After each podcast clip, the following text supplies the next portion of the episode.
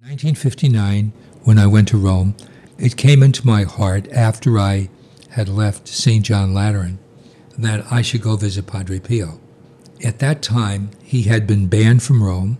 He was under suspicion of his bishop, who thought he was inducing the wounds and that he was a fraud. He had been silenced. He had been banished to the furthest monastery they had, San Giovanni Rotondo, and they thought it was just going. He was going to be too far for us to get to. It was so simple.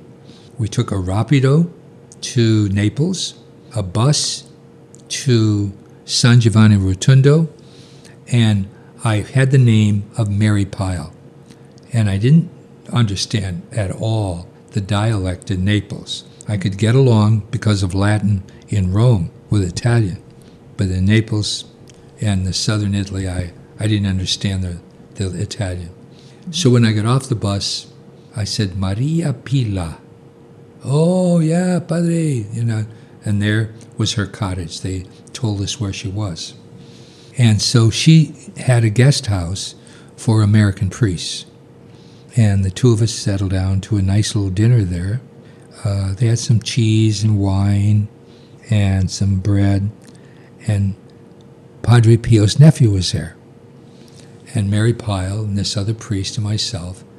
And I turn around and there's Padre Pio. Well, the first thing he says to me is, Are you a curiosity seeker? Well, I was kind of taken back. I said, No. I, I believe in Jesus, I believe in the Eucharist. I guess I, I don't understand why you have to have those wounds.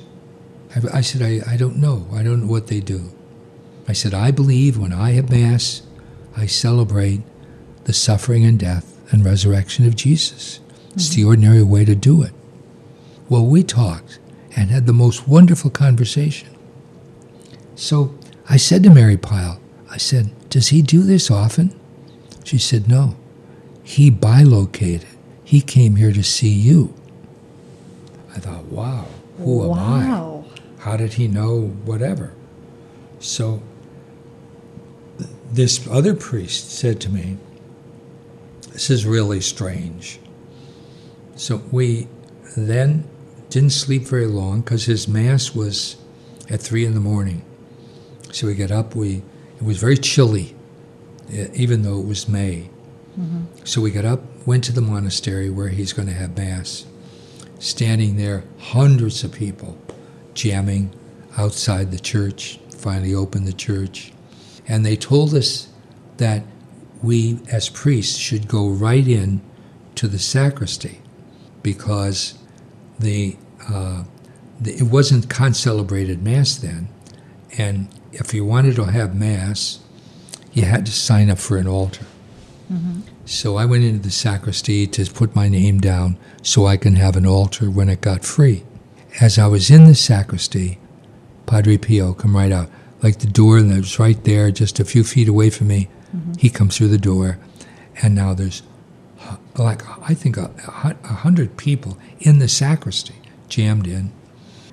Well, when he came in, everybody kneels down, including myself, kneeling down, and I, I just had my eyes down, kneeling, and I looked up, and he was right over me. And he's looking at me, and I'm looking at him. But his face was very angry.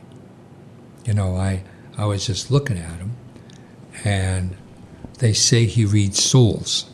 So I didn't know what he was seeing in me. It was really kind of waiting. And then my friend said, you know, everybody there was watching him watch you.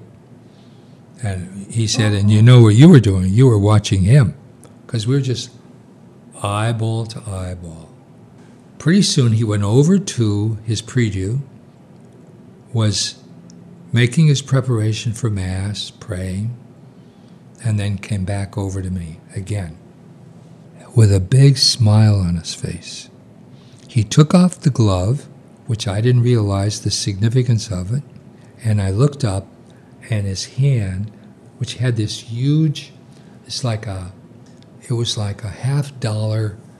Um, it was just like wax thing over his wound, but you could actually see light through it.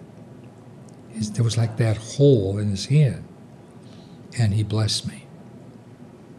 And I felt so blessed, which was, when I found out later, a sign that he wanted me to be his spiritual son.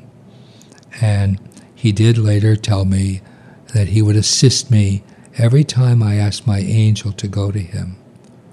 That, would, that came later.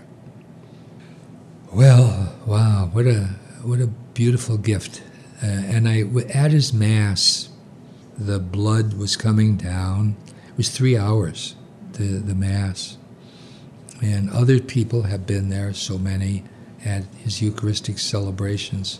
But the convincing that I had, you know, his ecstasies during Mass, people daubing up the blood that fell from his sandals that was on the altar, and the suffering that he endured every Mass that he offered. So um, that was my encounter. Then his assurance that he would be my spiritual director. And he died in 1968. Mm. But that's a little aside on Padre Pio.